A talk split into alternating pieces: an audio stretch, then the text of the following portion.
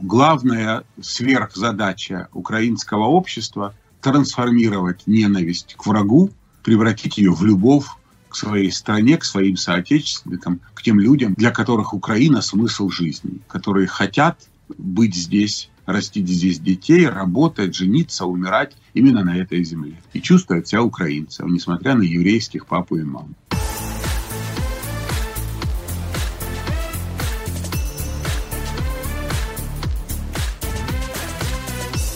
«Гвозди».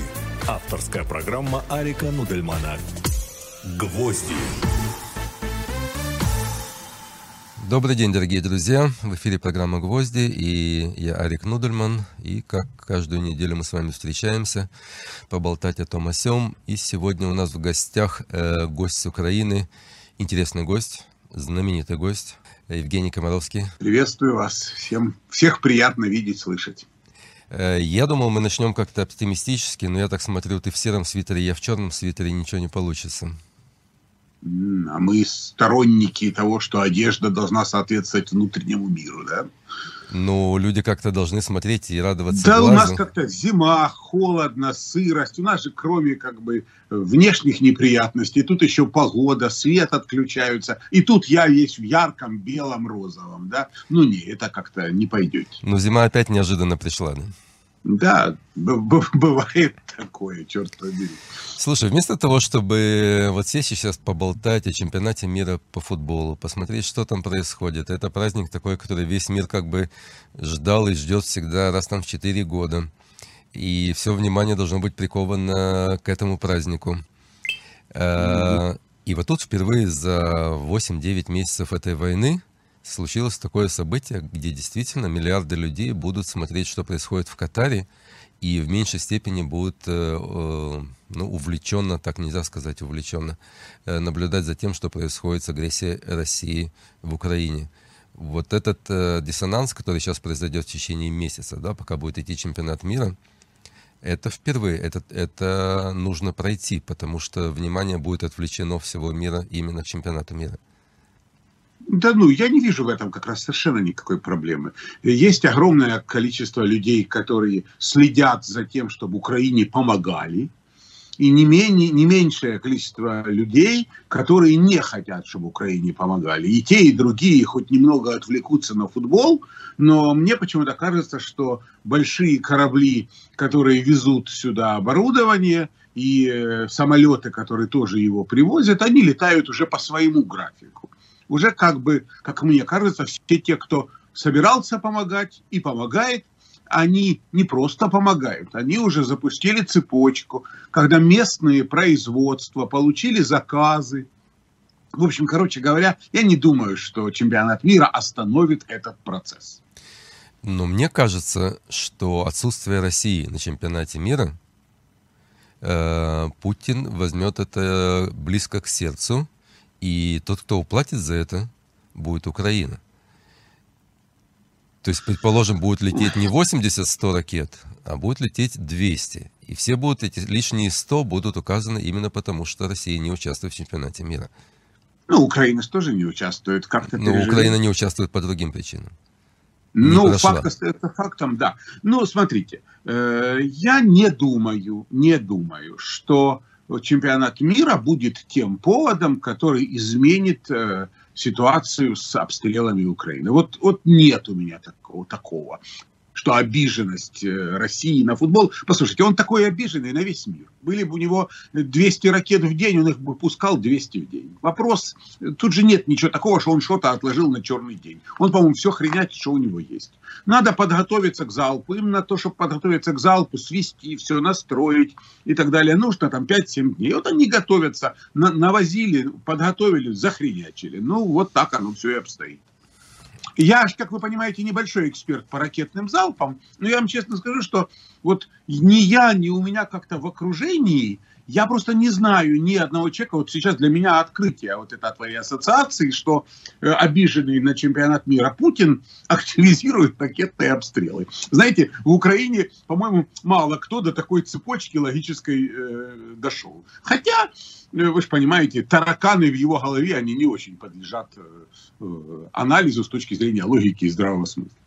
Сегодня, в принципе, вот так, как ты говоришь, цепочка настроена за 8-9 месяцев и с вооружением, и понятно, что происходит э, с армиями на, на, на фронте и той, и другой армии. То есть более-менее сценарий если бы сегодня писался какой-то голливудский фильм, то более-менее сценарий этого фильма уже можно было бы прописать. Э, концовка могла быть разная, да, как закончит там Путин, что будет с Россией. Концовка здесь э, вариантов миллионы. То здесь можно фантазировать еще до беспредела. А тенденция, она уже сложилась. И так как ты находишься внутри Украины, ты не уезжал с Украины в течение этих 9 месяцев, э, ты чувствуешь это изнутри. Вот как ну, смотри, мы э, ведем три трансляции ежедневно в течение 9 месяцев, часовые, по поводу агрессии э, России в Украину. То есть мы окунулись полностью в эту тему, и как единственная СМИ в Израиле официально, мы ведем постоянно эти трансляции. Я бы с удовольствием их бы не вел, а разговаривал бы с людьми абсолютно на другие темы. Но так уж это сложилось. Э, и я довольно глубоко в этой теме, э, и теме Украины, и я сам выходец с Украины, с Одессы, поэтому мне это все довольно близко, хотя я довольно далеко, давно уже э, уехал. Меня всегда интересует и интересовало, почему так получилось, что Украина или там Беларусь после развала Советского Союза в 91 году так болезненно и так грубо и так бандитски расставалась или не расставалась, или присосалась к этой империи, к России. В отличие, предположим, там, от той же Польши, Венгрии, Чехии, которые довольно безболезненно прошли этот путь от сателлитов э, империи до самостоятельных стран кто-то более, более стал экономически на ноги, кто-то менее. Я не говорю, что там экономика в Польше была э, прекрасной. Я не говорю, что много денег зарабатывали в Венгрии в течение 30 лет. А вот э, цепляние за Россию и копирование вот этого бандитского э, бандитской власти, да, коррумпированной, воровской. Я помню, э, когда только появился Facebook, и я начал переписываться там с, с друзьями с Одессы, и начал критиковать, что в Одессе стоит бандитская власть, и что город уничтожен, и что так-то, так-то, так-то происходят нехорошие вещи. То есть мне из, извне было легче это увидеть, потому что я живу в стране, которая э, институты демократические работают. И друзья, которые были со мной в классе, которые со мной учились в институте, просто все забанили меня потому что как так я посмел сказать, что происходит в Украине не так, и как ты так относишься к Одессе или к, своей, к своей бывшей родине. И на удивление, эти люди сегодня все покинули Украину я просто знаю каждого в, отдельности, покинули в Украину и не собираются в будущем в нее возвращаться. То есть вот эти горе-патриоты, которые банили меня за то, что я критиковал то, что надо было критиковать, а я сегодня 9 месяцев веду э, репортажи за поддержку Украины. Э, и вот вопрос у меня, почему? Почему вот эти 30 лет так выстраивалась Украина? Ты сейчас это все рассказываешь, да? А я же прошел тот же самый путь, только не уехав, а изнутри. И точно так же рассказывал, что мне тут не нравится. И каждый раз, когда я говорил, что мне что-то не нравится, тут миллионы меня учили патриотизму. Только еще раз говорю, я это все делал изнутри. Рассказывали мне, как правильно любить Украину, на каком языке правильно любить Украину. Всегда обвиняли меня в том, что кто-то дал мне денег за то, что я критикую кого-то и так далее. Вот так это все э, происходило. Почему так произошло? Ну, понятно же совершенно, что Польше э, было намного легче. В том плане, что они все-таки не были так плотно внутри империи. Они были под влиянием империи однозначно, э, но они все-таки не были республикой в составе СССР. И очень быстро с помощью огромных денег оказались внутри Евросоюза, европейской демократии, европейской бухгалтерии, европейских законов и получили независимый суд, которого нет в Украине до сих пор. Вот патриотизм есть, возможность любить родину есть, но многих инструментов демократии пока еще нет. А если бы они появятся, если появится все-таки независимый суд в Украине, то все изменится очень-очень быстро. Сейчас с этим огромные проблемы. Почему? Потому что э, почему все это произошло, не изменился алгоритм похода во власть, к сожалению. Власть дает не только огромную ответственность, но прежде всего возможность перераспределять денежные потоки. И огромное количество людей рассматривали власть и до сих пор рассматривают как средство обогащения. Нетерпимости к этому в обществе традиционно нет и не было. Возможно, возникнет после войны. Тогда у страны появится шанс. Мне не очень хотелось бы превращаться в какого-то, знаете, эксперта по социальной политике. Я врач, остаюсь врачом, я вижу свои проблемы. Э, вот. Они мне очень сильно болят, очень сильно. Вот. Но, тем не менее, сейчас все эти проблемы однозначно вторичны, однозначно. Первично то, что никакая падла не должна сюда лезть и указывать нам, как нам жить. Да, мне много тут не нравится. Я сам, сам со своими друзьями буду пытаться сделать это лучше. Я много раз э, думал о том, уехать или не уехать. При этом доминировала мысль только о том, что пока я не уеду, не уедут никогда ни мои дети, ни мои внуки, скорее всего.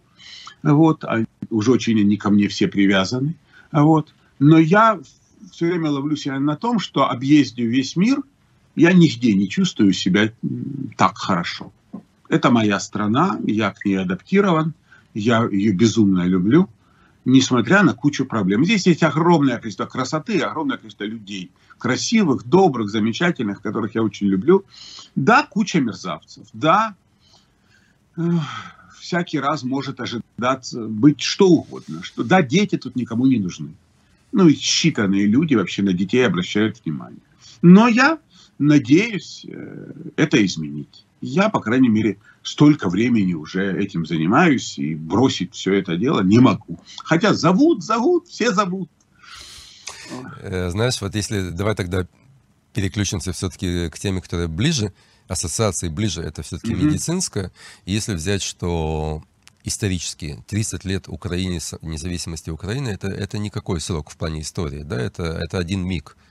Mm-hmm. Если это сравнить с ребенком, вот как ребенок, который заболел, и, ну, может быть, 30 лет истории Украины — это как годичный или двухгодичный ребенок. И вот мы сейчас понимаем, что он чем-то заболел, его через месяц-два выпишут с больницы, и его надо восстанавливать. Вот в плане медицинском, как ты видишь это развитие этого ребенка, восстановление после того, как его выпишут с больницы? Ну, я тебе скажу так, тут на самом деле я бы как раз не говорил про год-два и про мгновение. У Украины не не слишком большой опыт государственности. Я бы скорее рассматривал ее как э, государство-подросток.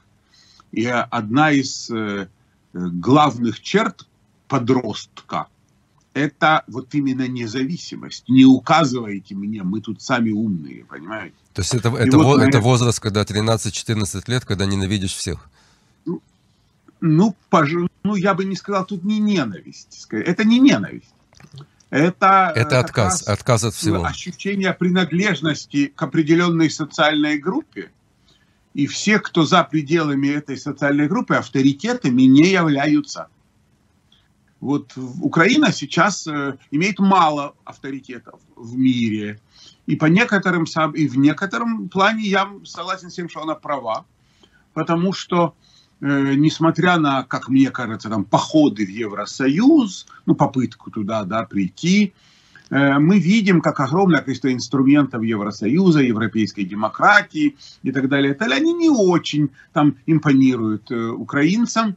Ну, многие вещи кажутся заорганизованными, неправильными, нудными, скучными и так далее, и так далее. Может быть, действительно стоит рассчитывать на какой-то свой путь.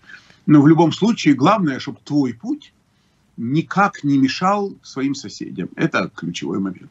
Ну вот я довольно скептически отношусь э, к Европейскому Союзу и к моменту его создания. То есть э, я особо по сегодняшний день не понимаю, кроме открытых границ, кроме э, единой валюты, что это дало. Потому что мы же на самом деле за вот эти 20 лет существования Европейского Союза не прочувствовали его мощь. Да, вот сейчас это впервые вот эта война, которая затронула весь Европейский Союз, и оказалось, что они не знают, что с этим делать. Они не знают, как помогать. Оказалось, что они 70 лет никто не воевал между собой, да, на самом деле, в отличие там от Израиля, который каждый день воюет. Они и на складах своих вооружений, наверное, никогда не были и не знали, что там хранится, будь то советское вооружение или э, старое западное, которое никто никогда не протирал с него пыль. И, и исход из нее Великобритании. Да? Вот пару лет назад был кризис экономический с Грецией, где они не знали, что делать с Грецией. То есть это все э, настолько слабо, что если вот, конечно, не кризис Украины с Россией, я думаю, он бы там через год-два и распался бы просто-напросто этот Европейский Союз, потому что на самом деле э, для восточных стран, восточных я имею в виду там Польша, Венгрия, которые ближе к Советскому Союзу были, э, запусти, запустить их э, в Евросоюз, то есть в этих странах, где довольно низкие зарплаты, цены выровнялись выше, то есть они стали гораздо дороже, то есть уровень жизни упал, а западные страны, которые, в принципе, содержали этот Евросоюз, будь то Франция, Германия, в основном Германия и Великобритания, на них упала тяжесть держать всю эту Европу экономическую на себе. Поэтому здесь довольно неравноправное соответствие. И когда Украина говорит, что мы хотим Евросоюз, ну, я понимаю, если бы я был бы, предположим, там в Брюсселе и принимал решение от Евросоюза, я понимал, что мы сейчас принимаем в Евросоюз 40-миллионное государство, которое надо будет еще лет 20-30 тянуть на себе в плане экономическом. И, может быть, поэтому и не особо они и рвутся открыть как бы вот эти все бюрократические препоны и пустить Украину к себе. Я как раз не очень туда хочу на самом деле. Вообще украинцы хотят не Евросоюза. Украинцы хотят европейского порядка, европейского э, выполнения законов, европейской борьбы с коррупцией, европейского во многом отношения к экологии. Вот этого они очень хотят.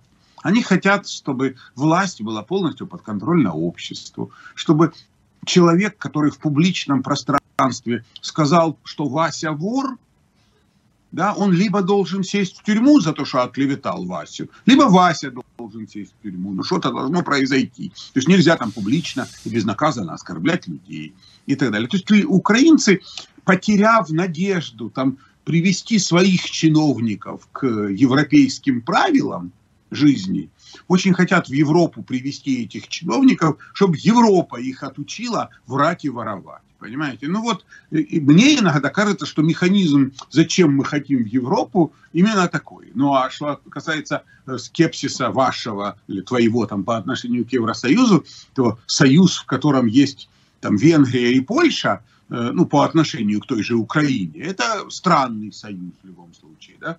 Как мне кажется, ну, суть союза Союза, ну, общая там, идеологическая близость. Но когда в одном и том же Союзе есть люди, которые целуются в засос с Путиным, и есть люди, для которых Путин враг, то как-то у Союза должны быть некие общие принципы, как мне кажется. Или общее отношение к войне, когда там государства внутри Союза могут блоки, блокировать там инициативы помощи Украине и так далее. Ну, то есть это, естественно, бесит и действует на нервы. И оказаться в составе Союза, кстати, где Э, ты фактически страна, Украина, добровольно откажется от части суверенитета и так далее. Для нас сейчас, особенно, как мне кажется, с учетом вот э, этой агрессии, представление о суверенитете, о том, что хоть что-то решаемое в стране надо кому-то делегировать, это очень болезненно. И мне кажется, что неоднозначность в плане Евросоюза в стране будет нарастать. Ну, это примерно как был отказ от э, ядерного вооружения в 91 году, что, в принципе, сегодня за это и расплачиваются. Согласен, но на тот момент в стране не было. Они э, были так рады независимости, что, ой, да, да забирайте, только оставьте нас в покое шанс, что тебя оставят в покое, когда у тебя нет оружия, на как раз оказывается уменьшается, а не увеличивается. Вот ну, кто тогда мог знать об этом? Нет, нет, нет, ну, я вам честно скажу, представить себе, что возможна ситуация, когда реактивные системы залпового огня будут обстреливать спальные районы, и это, в принципе, невозможно себе представить. Ну, что эти грады российские, а спальные районы украинские, ну, это, в принципе, выходит за рамки. Это какая-то такая фантастика запредельная. Ну, знаешь, я сегодня ночью, сегодня ночью, да, я э, слушал э, Якова Кедми, нашего пропагандиста на российском телевидении. Который рассказывал, что нефиг мелочиться по поводу тактического оружия. Давайте сразу со стратегического. Не-не-не, нет, он сегодня, Недавно. он сегодня поменял э, свои взгляды, и он доволь, довольно сильно наехал на Соловьева и просто так кричал в студии. Он говорит, вы не имеете права бомбить мирные города. Россия не имеет права бомбить, потому что в России были разрушены мирные города во время Второй мировой войны. Вы что, с ума сошли? Вы бомбите мирные города. Вы хотите воевать? Воюете. Вы хотите э, воевать с террористами? Э, воюйте с террористами. Вы хотите бить по энергосистемам? Бейте по энергосистемам. Вы не имеете права уничтожать мирные города в плане э, жилья, инфраструктуры и, про, и прочего.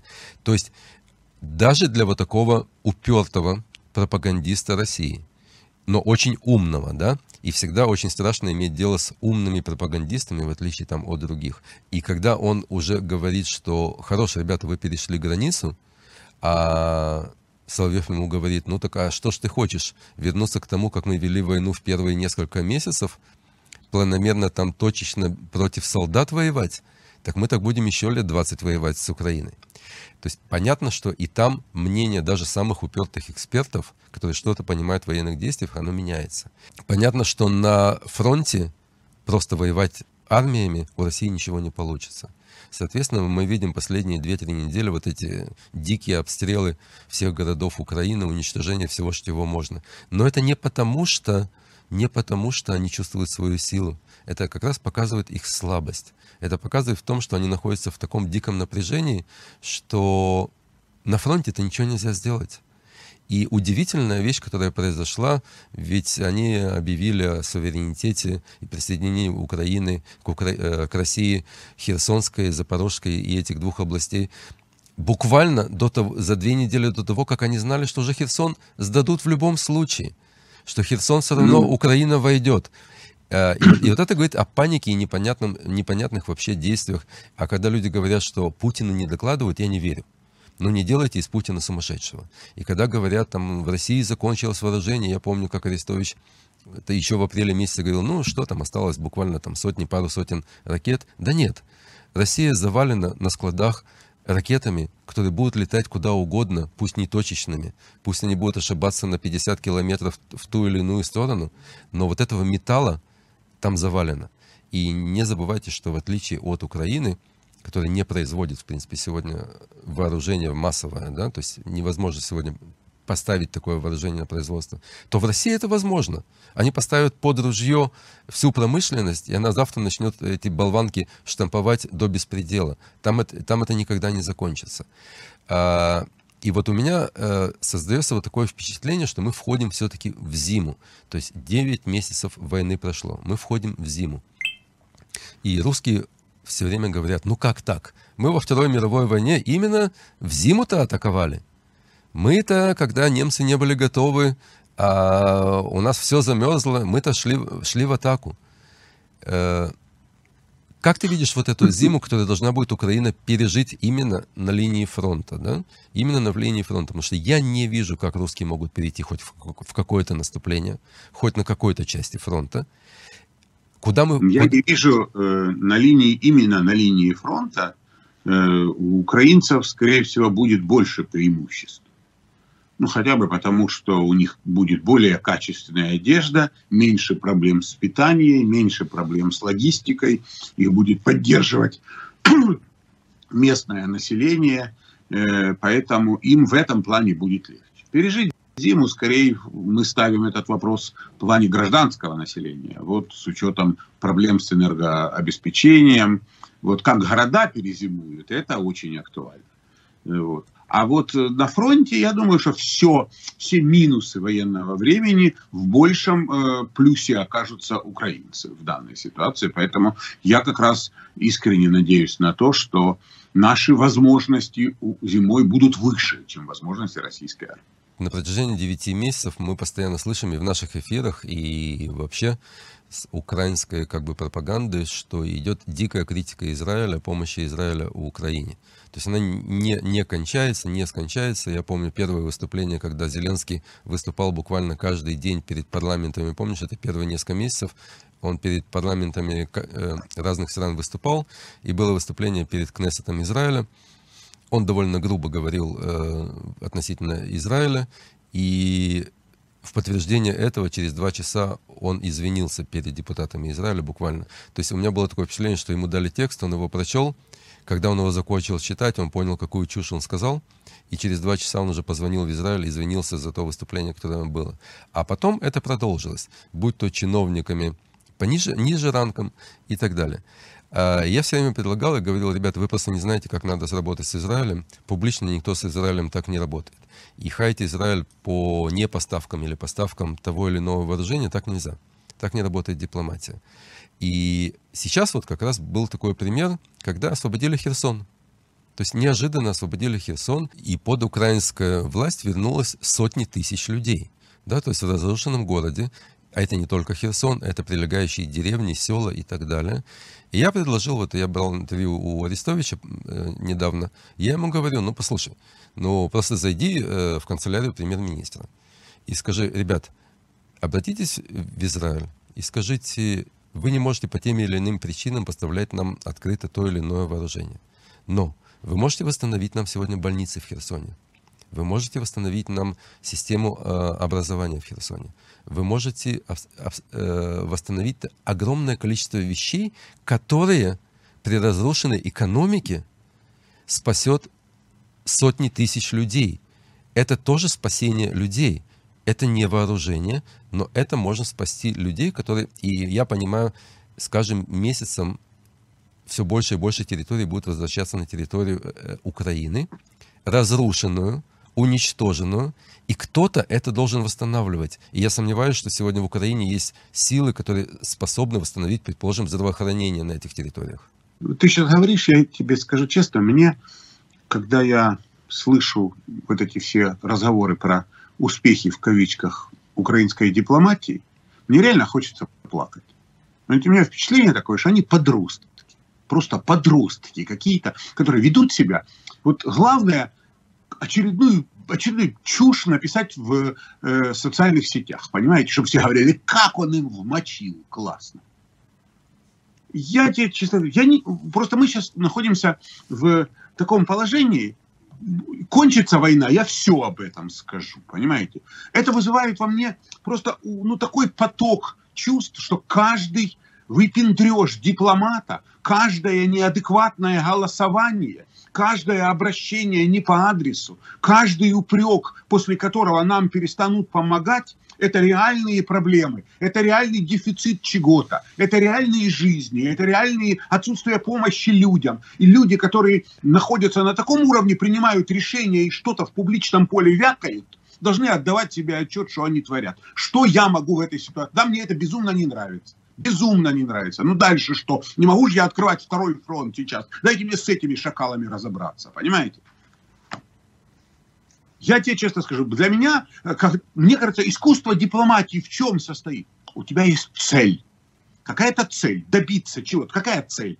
Цель, чтобы Израиль помог. Что для этого надо? Орать на весь мир, что Израиль не помогает или что? Нет, конечно. Составьте спи, давайте список, чего нам надо. Нам что, кроме ракет, ничего другого не надо? Медикаменты, электрооборудование, связь, Э, т.д. т.п. технологии и так далее, и так далее. Давайте, не можете помочь там, помогите. А вообще зачем об этом разговаривать? Зачем? Чтобы говорить, я добился того-то, вот подписали договор. Да бог с ним подписали, не подписали. Нам по факту нужно, чтобы страна помогла. Нет, я э, еще раз говорю, у меня кончаются вот эти все голосования по поводу Израиля и так далее, когда голосуют вместе с Россией и Ираном. Мне это тоже не нравится. Ну, что я могу сказать? Я же не, я вообще к власти в Украине не имею никакого отношения. Никакого. Я сижу, я делаю то, что я могу, ну а что еще я могу? Я понимаю каждый упрек в данной ситуации. Мне эта дипломатия неприятна. И не только это. Ну, давайте поскулим вместе. Что от этого изменится? Я смотрю, вот эта очередная дипломатия, когда вот мы говорим, что она неудачная, когда Зеленский принял сам для себя запрет вести переговоры с Путиным. Ну, это прекрасно, как бы сам себе запретил вести переговоры с Путиным. И что дальше? Я сразу скажу, расставлю точки Если до подписания мирного договора публичной критики верховного главнокомандующего вы от меня не дождетесь. Не-не, я не собираюсь его критиковать, я просто э, мысли вслух. Э, я все время думаю, что ведь, ведь на самом деле рейтинг Зеленского до начала военных действий, он был, был очень низкий. Он был очень низкий в Украине. Э, здесь даже спорить не надо. И в один день он превратился, и действительно, так оно и есть. То, что он не покинул Киев, то, что с ним осталась вся его команда, это, конечно, гениальная пиар-компания, если бы можно было в мирное время так говорить, это, конечно, гениально все, все было сделано. Я считаю, что вот эта точка отсчета, где будет, где родилась, в принципе, настоящая украинская нация. До этого это все была какая-то ерунда. Вот 24 число, когда Зеленский остался в Киеве, не покинул свой пост, это вещь, которая, ну, не только дорогого стоит, я не знаю, кто бы другой еще бы такое сделал. Поэтому все остальные ошибки, вот то, что мы говорим, дипломатии, которые совершили, ну, это война. Есть ошибки, ты не можешь постоянно просчитывать каждый свой шаг. А И у меня здесь э, в связи с этим другой вопрос. Точно так же, как Зеленского сейчас подняли, и он на небесах в плане героизма, в плане э, уровня его и статуса в мире среди политиков, ведь его точно так же могут и опустить, потому что, насколько я знаю, оппозиция в Украине, она сильна. Она, хотя и не едина, но она ждет просто вот того момента, вот той секунды, где он совершит критическую ошибку, и когда может быть просто его уничтожить. А, и вот тут у меня такой вопрос. Когда последние недели появляются постоянно то тут, то там выбросы западные, что как бы Запад не против начать вести переговоры, ну давайте, ну и появляются какие-то программы, вот давайте э, Украина отойдет, э, Россия отойдет к 91 году, а давайте Крым на 7 лет заморозим, а потом посмотрим, что будет, а давайте э, э, флот российский выведем с Черного моря и так далее. Где та граница, по-твоему, что украинское общество скажет Зеленскому, ну хорошо, мы 100% территории сегодня не можем забрать. Но, может быть, нам даст это возможность за 7, 8, 10 лет восстановить страну, восстановить армию. Э, понятно, что и Путин там да, не вечный, да? Он же должен когда-то скончаться. Не, не сам по себе это кто-то уберет. Э, получить какие-то гарантии, хотя гарантии Запада мы знаем, чего не стоят, они ничего не стоят. Где-то точка... Украинское общество, украинское общество, оно после Будапештского меморандума, после Минских соглашений, э, после, после того, как отреагировал мир на Крым, э, после всего этого никаким гарантиям-то никто не верит. Вот когда э, вооруженные силы Украины находятся на границе, на границе – то тогда это очевидно и понятно. Вот все понятно. Мы рассчитываем на то, что они врага через эту границу не пустят. Да, теоретически. По-видимому, э, возможен. Еще раз говорю, это чистая голая теория, когда э, все, кроме Крыма, освобождается, а в отношении Крыма есть договор, похожий на то, как было там в Гонконге, что через пять лет они оттуда уходят, к примеру. Вопрос, кто это сможет настолько прогарантировать, чтобы украинское общество в это поверило? Кто? После, еще раз говорю, после всего, что было, после всех обманов, разводов, невыполнимых меморандумов, это кто в это поверит? То есть да, я прекрасно понимаю, что когда мы стоим э, в Керчи, все, вот тогда все понятно. Вот когда граница заканчивается там, в Керченском проливе. Вот тогда все, все уже понятно. Мы вернулись к 91 году, и теперь мы уже защищаем свою землю.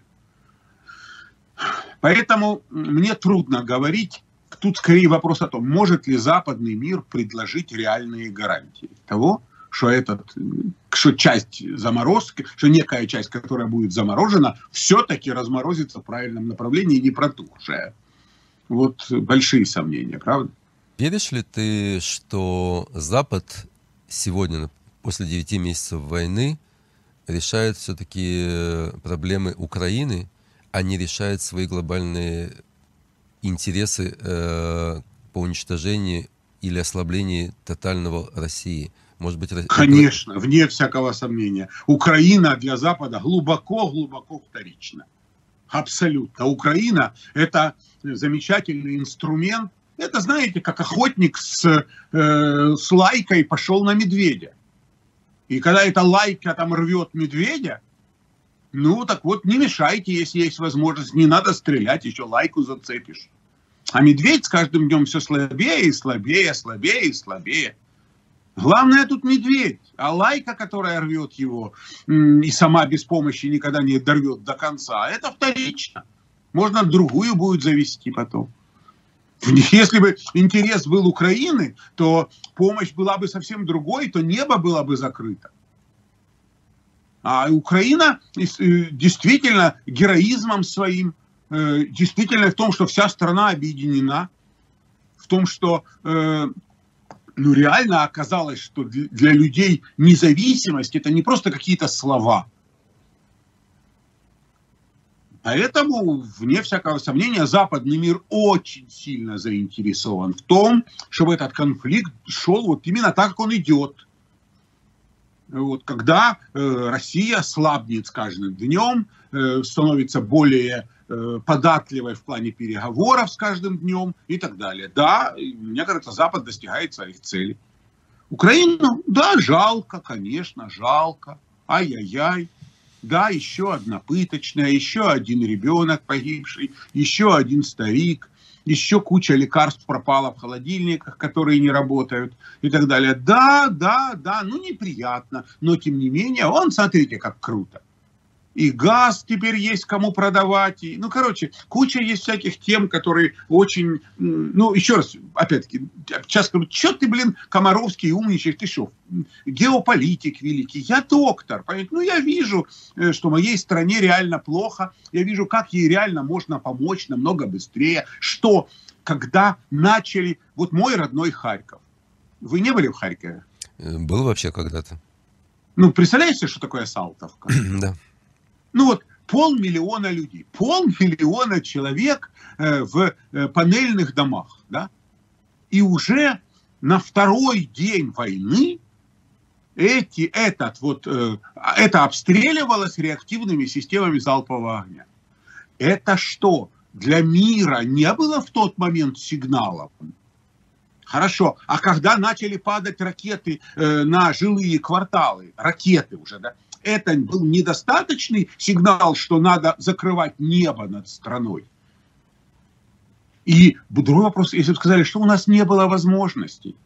Господи, когда я смотрю, как люди сейчас в Украине отдают последнее, копейки собирают, чтобы волонтерам скинулись, купили какой-то там микроавтобусик, бэушный, перебэушный, волонтеры помогают, возят на фронт.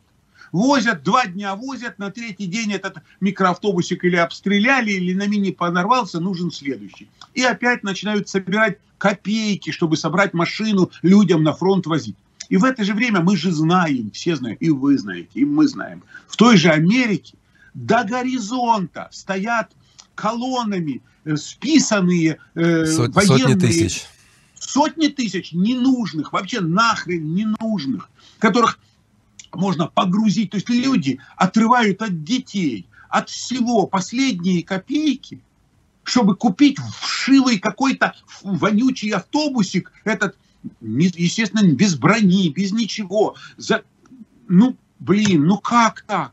Им нам рассказывают про этот Запад. Он даже не нужное не готов отдать сейчас. Понимаете? И э, в этом плане я, я считаю, что, конечно же, например, та же нормальная дипломатия могла бы идти подпольно, а Израилем поговорить, ребята, а через нашу диаспору, а нельзя ли купить там этих списанных хаммеров, там э, тысяч двадцать, тысяч двадцать автомобилей, да загрузить, да привезти. А украинские умельцы, любой хаммер там бэушный, они один раз берут, три починят и сделают все, слава богу, рукастых мужиков у нас хватает. Можно было идти по этому? Это же народ, волонтерит. Это же у ребенка забрали последнее, чтобы отдать на армию. Поэтому, когда нам рассказывают про этот Запад и так далее, да, другой вопрос в том, что если бы они не помогали, просто нам говорят, скажите спасибо, что так. Если бы не так, вас бы уже всех... Да, меня бы уже убили, например, если бы не западная помощь. Но смысл этой помощи, ради чего меня спасают? Ради, ради, того, ради, того, чтобы, ради того, чтобы Путин не приблизился к ним, не более того. Вот и все. Ну так вот и все. Так не надо тогда рассказывать. Это же для всех уже очевидно. Это же для всех очевидно. То есть э, я когда-то уже в каком-то интервью рассказывал, э, по-моему, этот замечательный пример, такой писатель э, австралийский Джеймс Клавелл. У него замечательные там романы про Японию, Китай, вот его знаменитый роман «Сёгун». И там он описывает искусство японской пытки, когда вот надо так пытать, чтобы он не умер долго-долго. Вот палач, который убьет сразу, не, надо так, чтобы было плохо, но все время не дать же э, э, испытуемому э, умереть. И вот главное сейчас баланс должен быть правильный, чтобы и Россия не победила, понимаете, и Украина не проиграла, и чтобы это было как можно дольше. И все такое. Ну, вот так оно и работает. Поэтому мастерству японской пыточной овладели, э, ну, просто в совершенстве. Ну, конечно. Ну, комитетчики с 1937 года так и пытали, в принципе. Ну, в общем, да. Ну, так.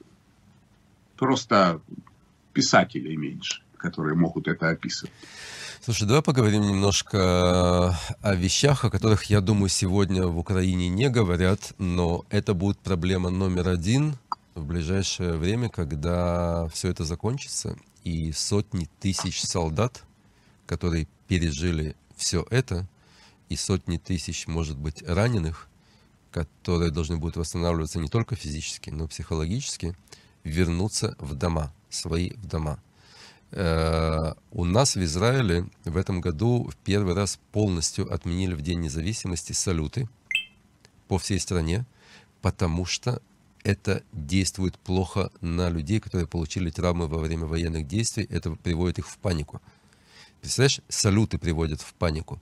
А тут люди... Представляю очень а хорошо. А тут люди очень находились хорошо. под Мариуполем, под Бучей, под э, черт знает чем, и не один день, и не два дня, а скоро год.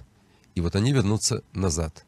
И я думаю, что если здесь с ними не начнут работать э, целенаправленно, да, то есть не кто-то пошел и к врачу, к психологу, к психиатру, принял таблетки такие или нет.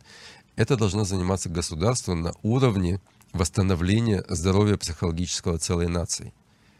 И это тебе близко, да, я хотел бы тебя услышать. Конечно, я на эту тему регулярно со своими э, зрителями, читателями общаюсь. Да, совершенно однозначно, это не должна быть проблема э, конкретного человека. Это государственная проблема. Здоровые люди не возвращаются с фронта. С фронта любой человек, который прошел через ад, которому ежедневно, ежеминутно угрожала смерть, который видел смерть в Э, массовых количествах, такой человек не может сохранить психику неразрушенной. Перейти от этого к мирной жизни безболезненно не просто редко кому удается, это невозможно. Исходя из этого, необходима, вне всякого сомнения, государственная программа реабилитации. Но сложности Украины тут еще и в том, что у нас-то и в тылу немного уцелевших.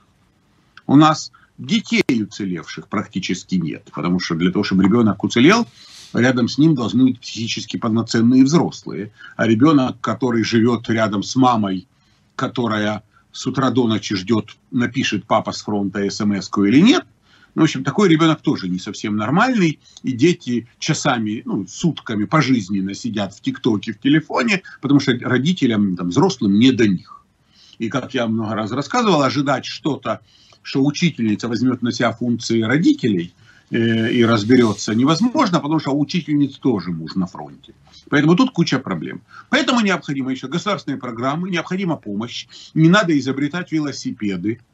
Э, как действовать, э, известно. Тот же опыт Израиля во многом этому может способствовать. Другой вопрос в том, что надо будет создать такие правила игры, чтобы человек, который даже ни на что не жалуется, был вынужден э, посетить э, психиатра или получить помощь.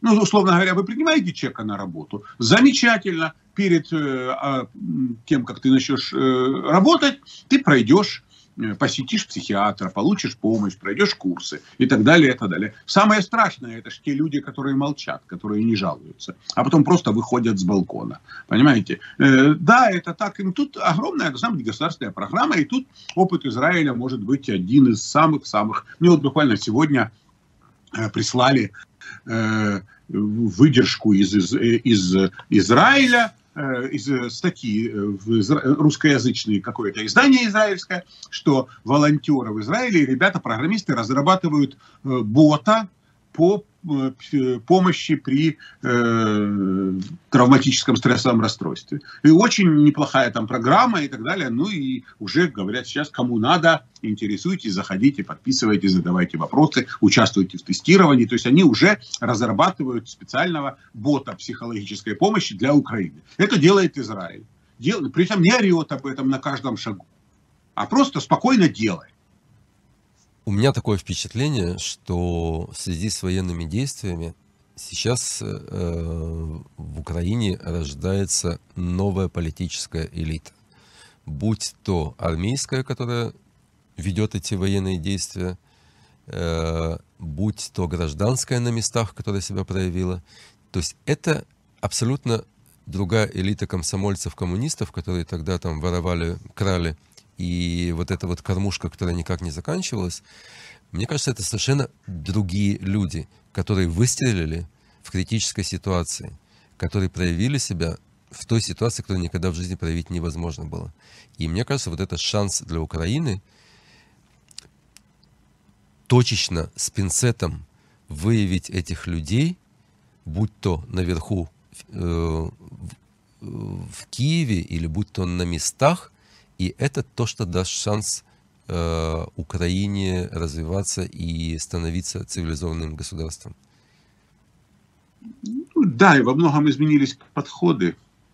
Дело в том, что сейчас первичная в, в любом деле, и в армии, и в тылу, первичная эффективность. Эффективность. Э, ты эффективен как э, военный начальник. Вот значит молодец. Ты можешь реально делом доказать ты проводишь сбор средств, ты на эти средства можешь купить, достать, достать и прицельно направить туда. Молодец. То есть по делам оцениваем, по делам. Если вы скажете, что исчезли люди, которые готовы врать и воровать, нет, конечно, не исчезли, их достаточно. И хотелось бы, конечно, и мне лично очень хочется, э, чтобы после войны мы легально провели аудит волонтерства украинского.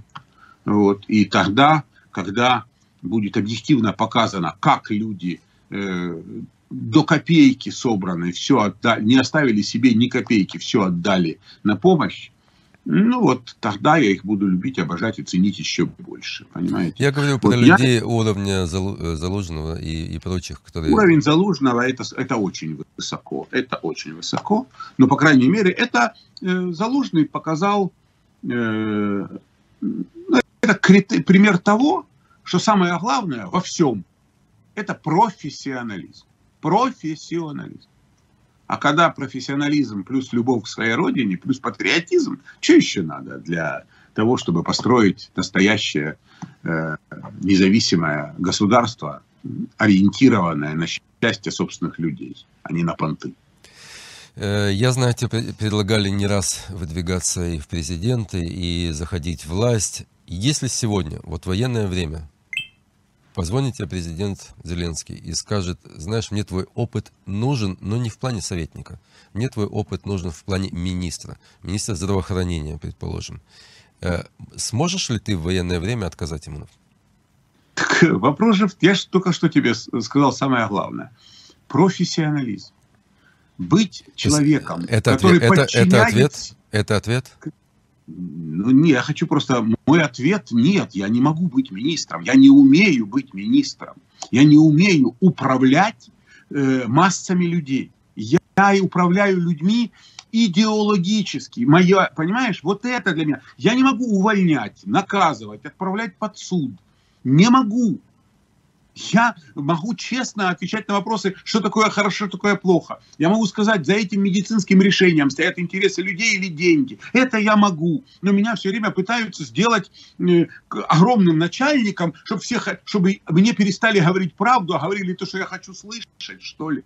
Да нет, меня бесит все это. Я, мне неприятна власть над людьми, вот в том виде, в каком она есть у министра. Э, а у нас э, даже, а люди еще и обижаются на это, что когда президент предлагает мне там стать, условно говоря, там депутатом, а я не хочу, то он на меня обижается. А это другое, но это надо понять. Я готов помочь. Но есть разные. Я я скорее идеолог, понимаете? И не говорю, что я что-то там не делаю. Я делаю много и сам, но каждый делает на своем месте. Да, как, просто многие меня не понимают. Э, как, О, люди мечтают стать министрами, депутатами, президентами. Зачем? Зачем? Жень, и э, вот у нас сейчас как раз формируется новое правительство в Израиле последние там 2-3 недели. И... Я не пойду. Нет, нет, не в этом дело. И мы столкнулись с такой ситуацией, когда Министерство финансов или Министерство внутренней безопасности или Министерство обороны, то есть какие-то ключевые министерства, которые всегда оставались у лидирующей партии, которая набрала больше всего, э, вынуждены сегодня отдать своим компаньонам, иначе не создать коалицию. И, соответственно, mm-hmm в данном случае то, что у нас произошло, это религиозные партии, которые никогда не занимались э, безопасностью, да, то есть никогда не руководили армией, никогда не занимались Министерством финансов, потому что они не занимаются этим. И вот сегодня дилемма уже несколько недель продолжается в Израиле. А как же нам их туда как бы допустить, чтобы они поруководили, порулили, но с другой стороны забрать у них полномочия. Поэтому, когда я спрашиваю, э, почему ты как профессионал не идешь во власть, то тогда, тогда у меня так, такой же вопрос, а почему тогда экономист не должен или должен руководить Министерством финансов в Украине? А почему, предположим, э, человек, который закончил и занимался всю жизнь транспортом, скажет точно так же, ну, я не могу быть министром транспорта, потому что я не могу увольнять. Но это, это не ответ. Э, я считаю, что профессионалы должны руководить профессиональными министерствами. А если ты не умеешь увольнять, ну возьми себе тот, кто будет увольнять. А не ты Смотри, будешь... Э, стоп, стоп, стоп, стоп, стоп. Я как раз могу тут все объяснить. В Украине сейчас огромная проблема – это коррупция. Огромная. И поэтому любой человек, идущий сейчас во власть, должен уметь самим не быть вовлеченным в это, уметь распознать коррупционные деяния, а стать не втянутым в это и нещадно, железной рукой и каленым железом бороться с этим явлением. Когда решения принимаются не в интересах людей, а в интересах карманов кучи людей. И таких примеров в медицине там каждый второй. Просто каждый второй. Я умею отличить что, что вот надо, что за этим законом, за этим проектом, люди или деньги умею, но я не, не могу, э, не умею, не знаю, как это делать, не хочу тратить на это силы, средства, время свое на то, чтобы выявлять идиотов. А, кстати, по поводу того, что, э, о чем рассказывал ты сейчас, про вашу проблему, я думаю, что израильскому обществу сейчас очень полезно просто э, вернуться в историю Украины 2014 года, когда в момент крымских событий партия «Свобода» оказалась вот той вот партией, которая делегировала своих людей в Министерство обороны. И чем это все кончилось в 2014 году, когда профессионалов на месте не оказалось, потому что была квота вот этой партии занять вот это место. Это прямая угроза национальной безопасности, что для Израиля, в принципе, абсолютно абсолютно недопустимо, как мне кажется. Поэтому вот просто тебе, как журналисту, как эксперту вот в, этих вопросах сейчас просто рассказать э, израильскому обществу пример 2014 года, просто, по, ну, если не в курсе, э, посмотри, что тогда было, кто был э, во главе Министерства обороны во время событий в Крыму и так далее. И сразу все станет понятно, как опасно играть в, эти игры. Жень, наше время приближается к концу. Но вот в конце от тебя хотелось бы услышать какое-то предложение, фразу оптимистическую. У Украины появился шанс. Шанс очиститься от э, всей мерзости, от своей полностью разорвать все связи с империей, построить настоящее независимое государство, полностью адаптированное к цивилизации, в которой э, не будет во власти людей врущих и ворующих. Этот шанс очень-очень-очень э, много крови будет стоить стране, и поэтому самое главное, чтобы украинцы были, ну, не зря проливали эту кровь, чтобы сохранились шансы на будущее. И самое главное, что нам всем важно, об этом я толдычу всем с 25 февраля, это что Украина никогда не была так едина и объединила Украину ненависть к общему врагу. И поэтому главная сверхзадача украинского общества – трансформировать ненависть к врагу, превратить ее в любовь к своей стране, к своим соотечественникам, к тем людям, которые, для которых Украина – смысл жизни, которые хотят быть здесь, растить здесь детей, работать, жениться, умирать именно на этой земле. И чувствовать себя украинцев, несмотря на еврейских папу и маму. Дорогие друзья, на этом мы заканчиваем. Услышимся, увидимся через неделю. Всем пока-пока.